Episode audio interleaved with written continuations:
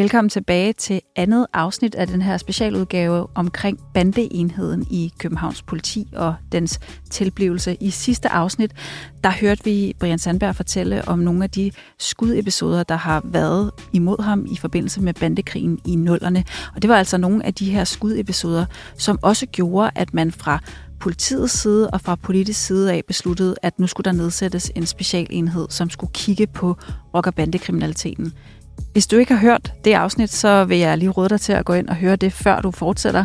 Men vi fortsætter præcis, hvor vi slap, altså efter, at Brian Sandberg er blevet skudt efter for anden gang, og Københavns politis øh, nye bandeenhed har været i gang i et år.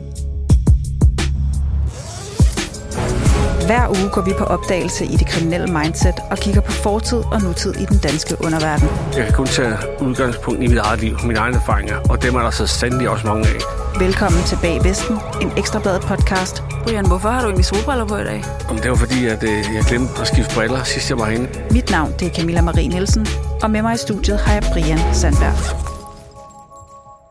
I forbindelse med den her bandekrig, der er du på et tidspunkt på Stix Sushi i Hellerup. Jeg ved, du er glad for den kæde. Og det var du altså også i 2009 i oktober. Øhm, du sidder på den her sushi-restaurant, der ligger på Strandvejen, og så kommer der en mørk bil kørende af samme Strandvej og skyder mod jer i, i restauranten. Hvordan oplever du den episode? Jeg er glad for sushi og, og, og, sandwich, så det er som om, der er nogen, der ikke vil have, at leve sundt, åbenbart. Men øh, jamen, jeg oplevede det lidt på samme måde, for når man først har prøvet det en gang, så, øh, så bliver man sådan øh, koldt sagt, øh, sådan øh, rutineret, og man tænker, det er det samme, det her. Det er det samme lugt, det er den samme øh, langsom gengivelse. Jeg ved ikke, hvorfor det hele lige pludselig går langsom gengivelse. Hvad er det for en lugt, du snakker om? Ja, sådan en øh, lugt af, af, af røg. Altså, når, når man bliver skudt igennem vinduet, så kommer der sådan en krudtrøg, og, og, og det, jeg ved ikke hvorfor, men det går simpelthen så langsomt. I, altså, man føler, at det går langsomt gengivelse. Og, og der, der, der, der bliver skudt ind af det vindue der, hvor at jeg, ham, der sidder over for mig, han bliver ramt i, i, i kæben, eller ved øret, så i, ind i, ind i øh, kæben. Øh, og der, der igen bliver jeg ikke ramt her. Øh, så, så jeg har ikke rigtig prøvet den der oplevelse af at blive ramt, og jeg har haft den der nær død oplevelse, fordi at øh, det, det helt foregik på samme måde. Han blev selvfølgelig hentet ambulancen, og, og det gik rigtig stærkt, når først de kommer. Så må man bare give systemet, at, at øh, altså, uanset man, om man er rocker eller, eller bandemedlem, eller hvem man nu er, så, så tager de sig en øh, på en meget professionel og hurtig måde. Og du er på den her restaurant sammen med nogle AK-81'er og prøvemedlem, øh, mener jeg. Altså, det er jo også en periode, hvor der er konflikttid, det vil sige, du jo nok i hvert fald ikke øh, vil traditionelt vil bevæge dig, øh, uden at du har, har andre mennesker med dig. Nu siger du selv, at folk vidste, hvem du var, og det gjorde jo også, at du måske var et lidt nemmere mål end, end de mere ukendte Hells Angels øh, medlemmer. Det hører jo med til fortællingen, at da du bliver skudt efter på Sticks and Sushi, og, og ham du sidder sammen med, han bliver ramt i, i, i kinden, så er det tredje forsøg i 2009 på at, at slå dig ihjel, eller i hvert fald skyderier imod dig. Fordi tidligere i, i samme måned, der har du faktisk øh, siddet i en bil, hvor der også bliver skudt imod dig.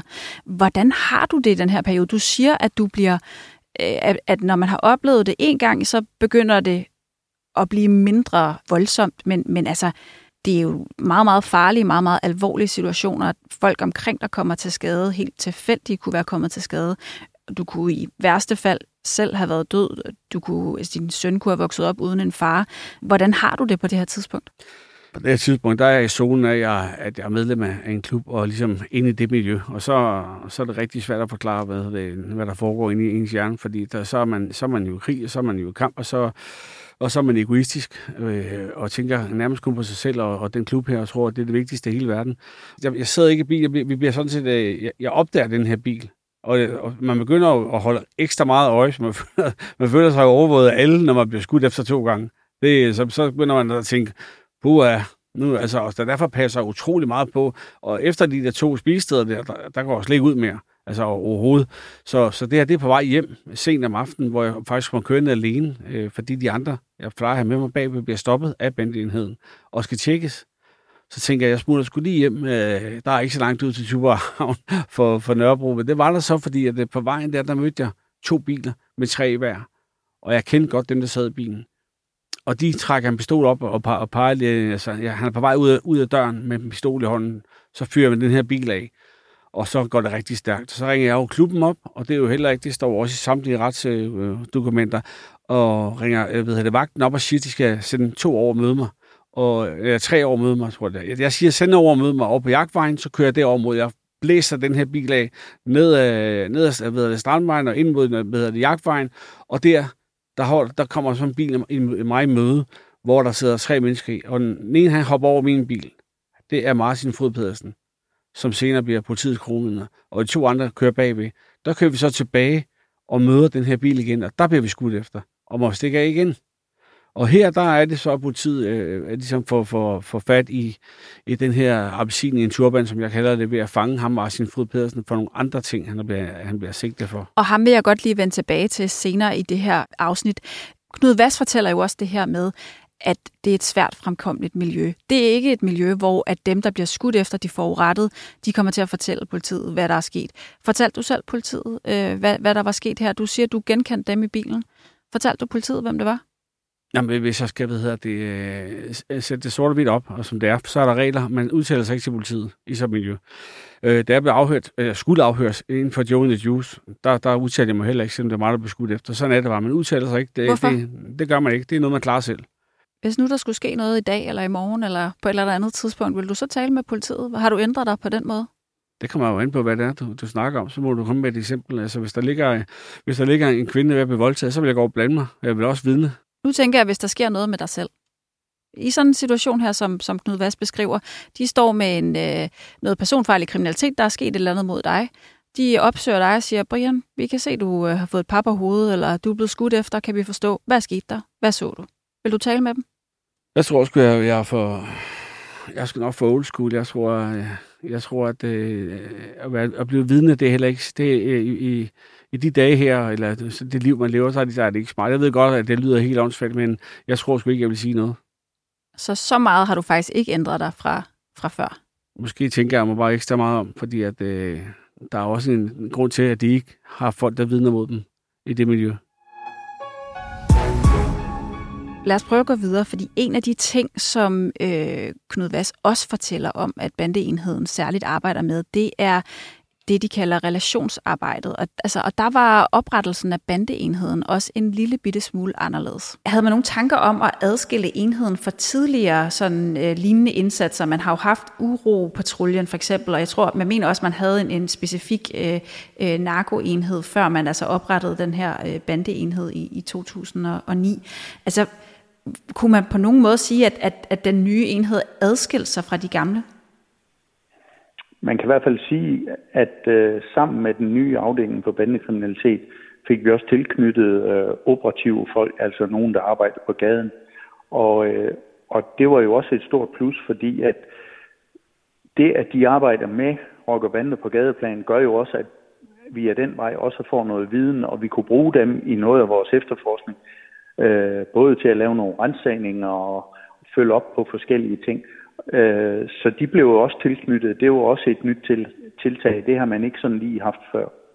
Og nu, altså du er jo selv inde på det, de, de her betjente, som I, I har på gaden. Altså, vi møder dem jo som journalister i retten, hvor de jo blandt andet altså, kan navne og ansigter på nogle af de her mennesker, som, som I skal følge i bandemiljøet.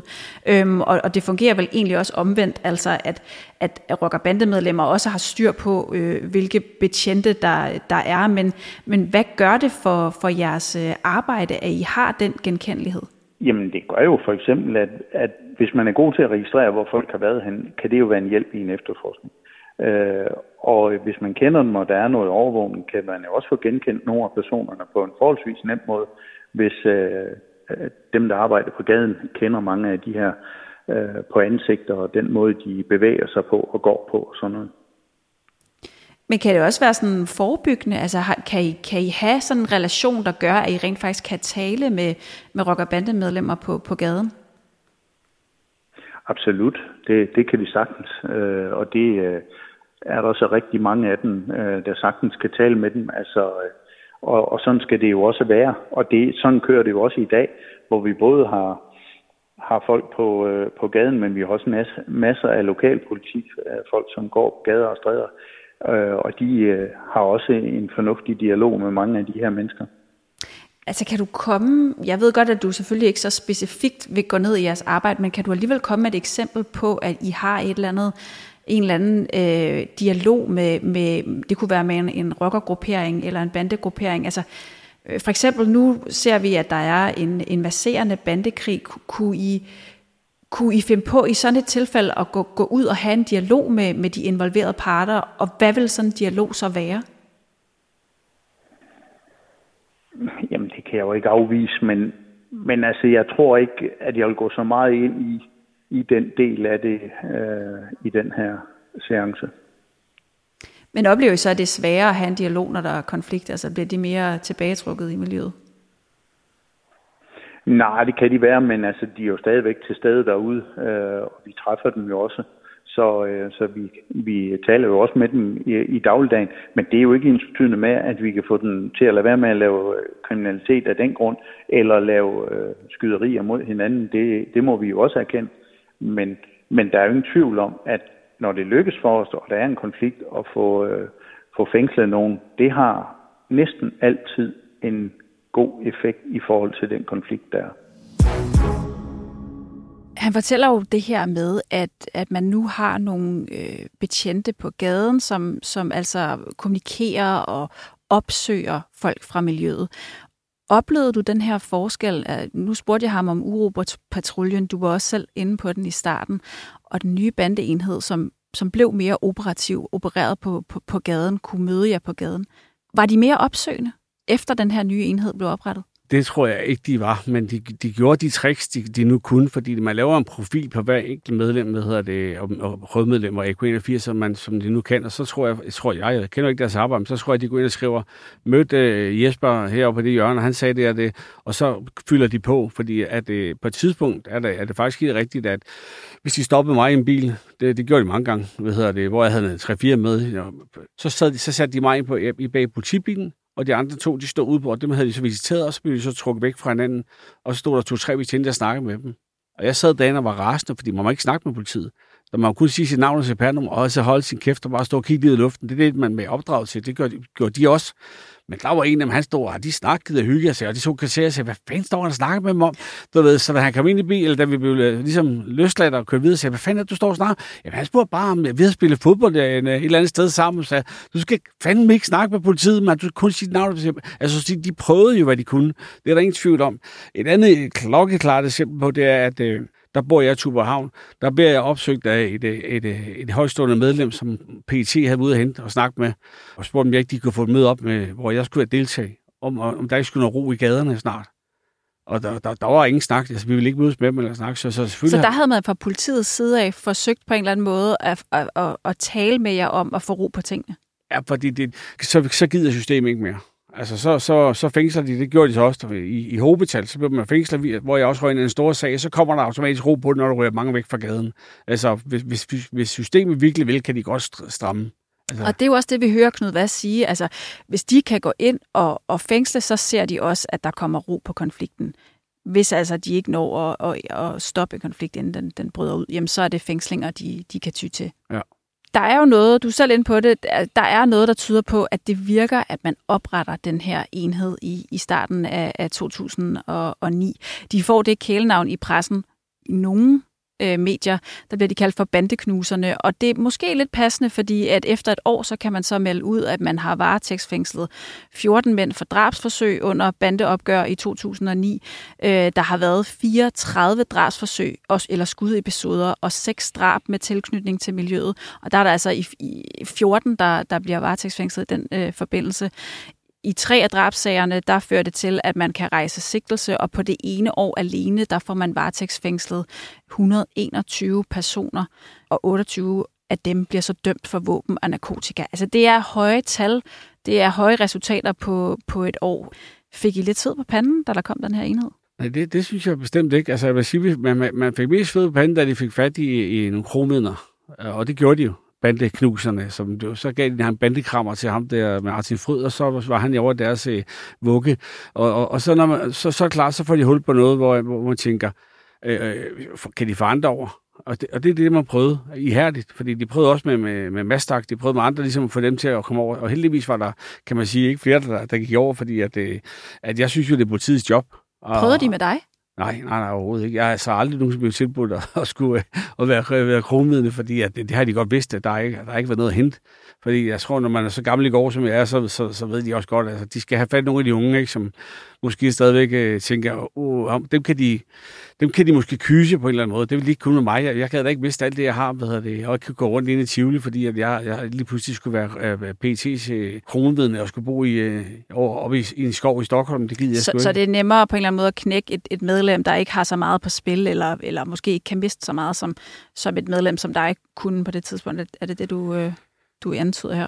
Nej, men jeg tror ikke, med de profiler, de laver af de forskellige, så ved de godt, hvem der måske er lidt... Øh, fordi så lader de også lidt om baggrunden og deres kærester og sådan nogle kender, og, fordi de lytter også med på aflytning og sådan noget. Ikke? Altså, så tror jeg også, at der, der siger man nok, de her, der er, der er en chance her. Ikke? Men heldigvis var der jo ikke, kan man sige, eller, nu er jeg jo ligeglad den dag i dag, men, men, men der er jo ikke så mange kronvidner. Der, jeg tror kun, der har været to eller tre i Danmarks historien.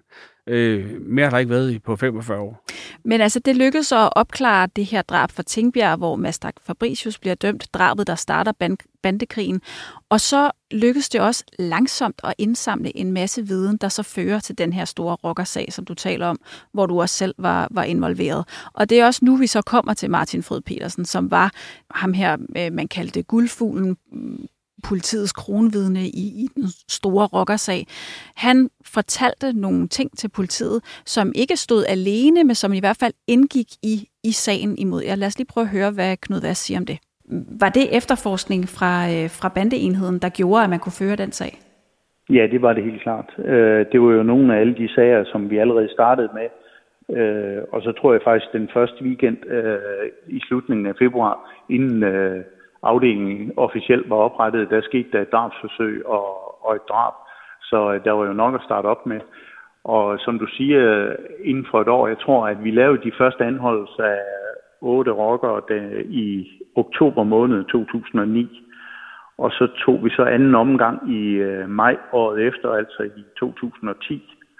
Og øh, det var jo så alle de øh, fængslet på det tidspunkt, som udgjorde den store rokkesag, hvor man så kørte det samlede efterfølgende mod, øh, mod alle de her, som var tiltalt for op til fem drabsforsøg, tror jeg det var, plus en hel masse andre sager.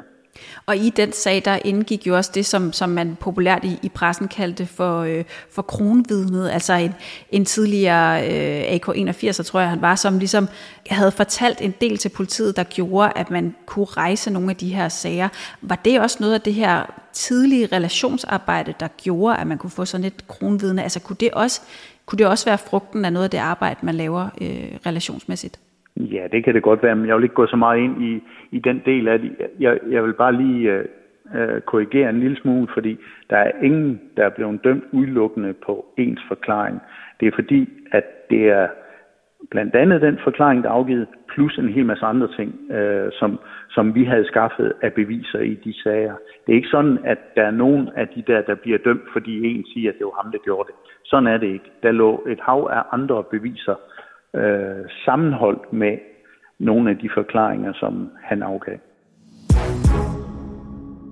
Sad du egentlig selv i den sag, Brian, og tænkte, det var da satan så meget, de har, har hentet ind? Eller hvordan oplevede du den sag? Jeg oplevede den jo ved, at de sagde det til den allerførste anholdelse den 4. maj. Du, du var en af dem, der blev anholdt i, i maj 2010 som ja. Knud taler om her. Ja. Jeg var en af dem. Jeg var, jeg var øh, det største, de havde fået med ind der, fordi at det, altså, det er jo ikke dem, der har haft det break. Det er jo Martin Fod Pedersen, der har givet dem det her break her, og, og de kunne fængsle alle de her mennesker her, fordi at det, at det var jo hans det var jo hans vidneudsagn, der gjorde, at det, øh, sammen med de beviser, de foran, for, foran havde, som ikke var så meget, men det er jo sådan noget med, hvis folk mødes, og alle mobiltelefoner bliver slukket, og han så siger, jeg var med her, så, så er det jo kæmpe klart bevis for, at der er sket et eller andet. Ikke? Plus nogle af de sager, han tilstod, havde han jo selv været, en, en, aktiv i, Martin Frød Pedersen.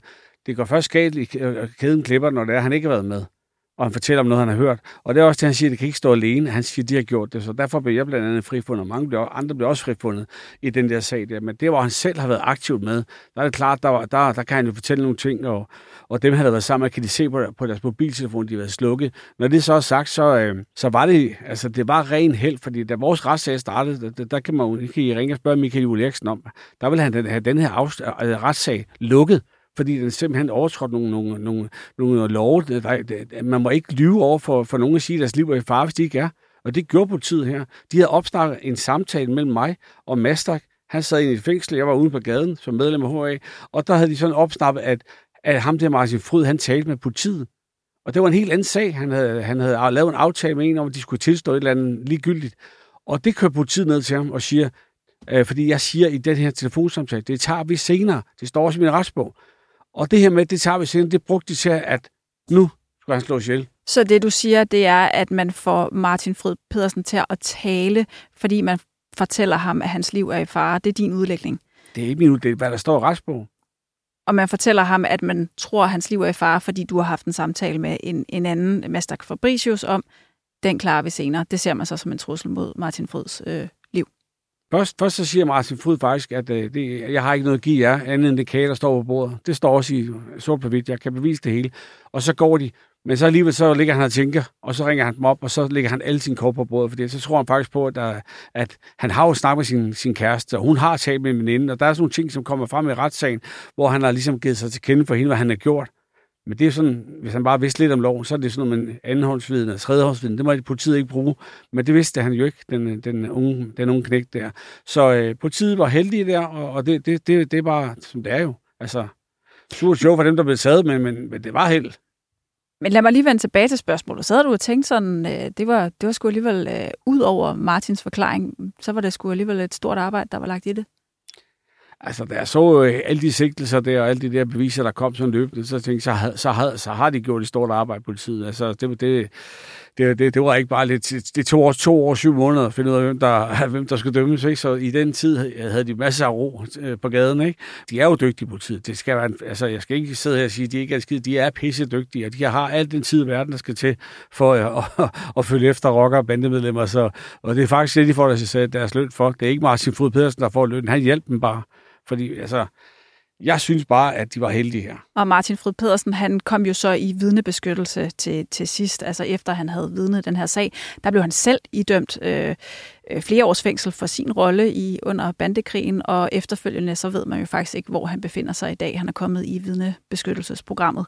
Nu siger du selv, at politiet er blevet bedre og bedre. Det er noget, du har sagt i, i bagvesten før. Øh, jeg spurgte også selv Knud Vass, hvorfor en enhed som bandeenheden, den er, er vigtig at have i, i politiet. Og der svarede han, at det er det her kendskab til de mennesker, som det handler om. Kendskab til sådan nogen som dig og, og dine kammerater dengang, dem I havde på, på den anden side af bordet, dem I kæmpede imod.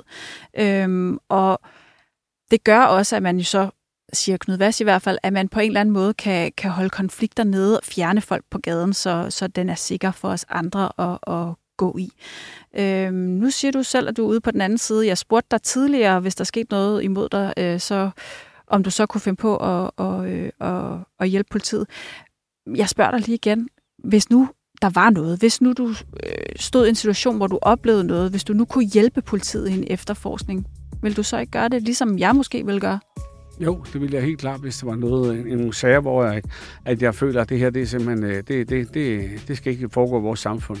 Men jeg vil også lige svare på det andet, for nu ved jeg ikke, hvor mange øh, politifolk der er i bandeenheden, hvor stort det er rent faktisk. Men de, de her mennesker, som er dygtige og får, altså får øh, løn for at gøre det her hver dag, de skal kun holde øje med 1.400 personer i Danmark. Så og i samarbejde med, med skat og alt muligt andet, så er de rigtig mange om så få mennesker. Så, så de er, altså, der var en politimand, der stod inde i retten og sagde til mig, og det sagde han hånden på hjertet, I fandme de nemmeste knalde, Når vi, når vi møder op, så drejer vi bare flasken, så siger vi, nu kører vi på Brian Sandberg tre måneder, 24-7, og hvis der er ikke noget at finde på ham, så tager vi Jens, og der er ikke noget at finde på ham, og, så bliver, og på et eller andet tidspunkt, så rammer vi en, der laver noget, han ikke skal de tre måneder. Og sådan er det jo, når man øh, render rundt og laver kriminelle ting, må man ja, sige. Når man sidder det bliver og det... i vandkanten, så skal man regne med at blive våd. Det er lige præcis det, Brian. Tusind tak, fordi du var øh, med i dag. Vi skal også sige tak til vicepolitiinspektør og afdelingsleder ved organiseret kriminalitet ved Københavns Politi, Knud Vass. Det var en meget lang titel. Han gjorde os lidt klogere på den indsats, som jo altså foregår hver dag for at holde styr på, på de her omkring 1400 mennesker, siger du, i, øh, i det københavnske og resten af Danmarks øh, bandemiljø.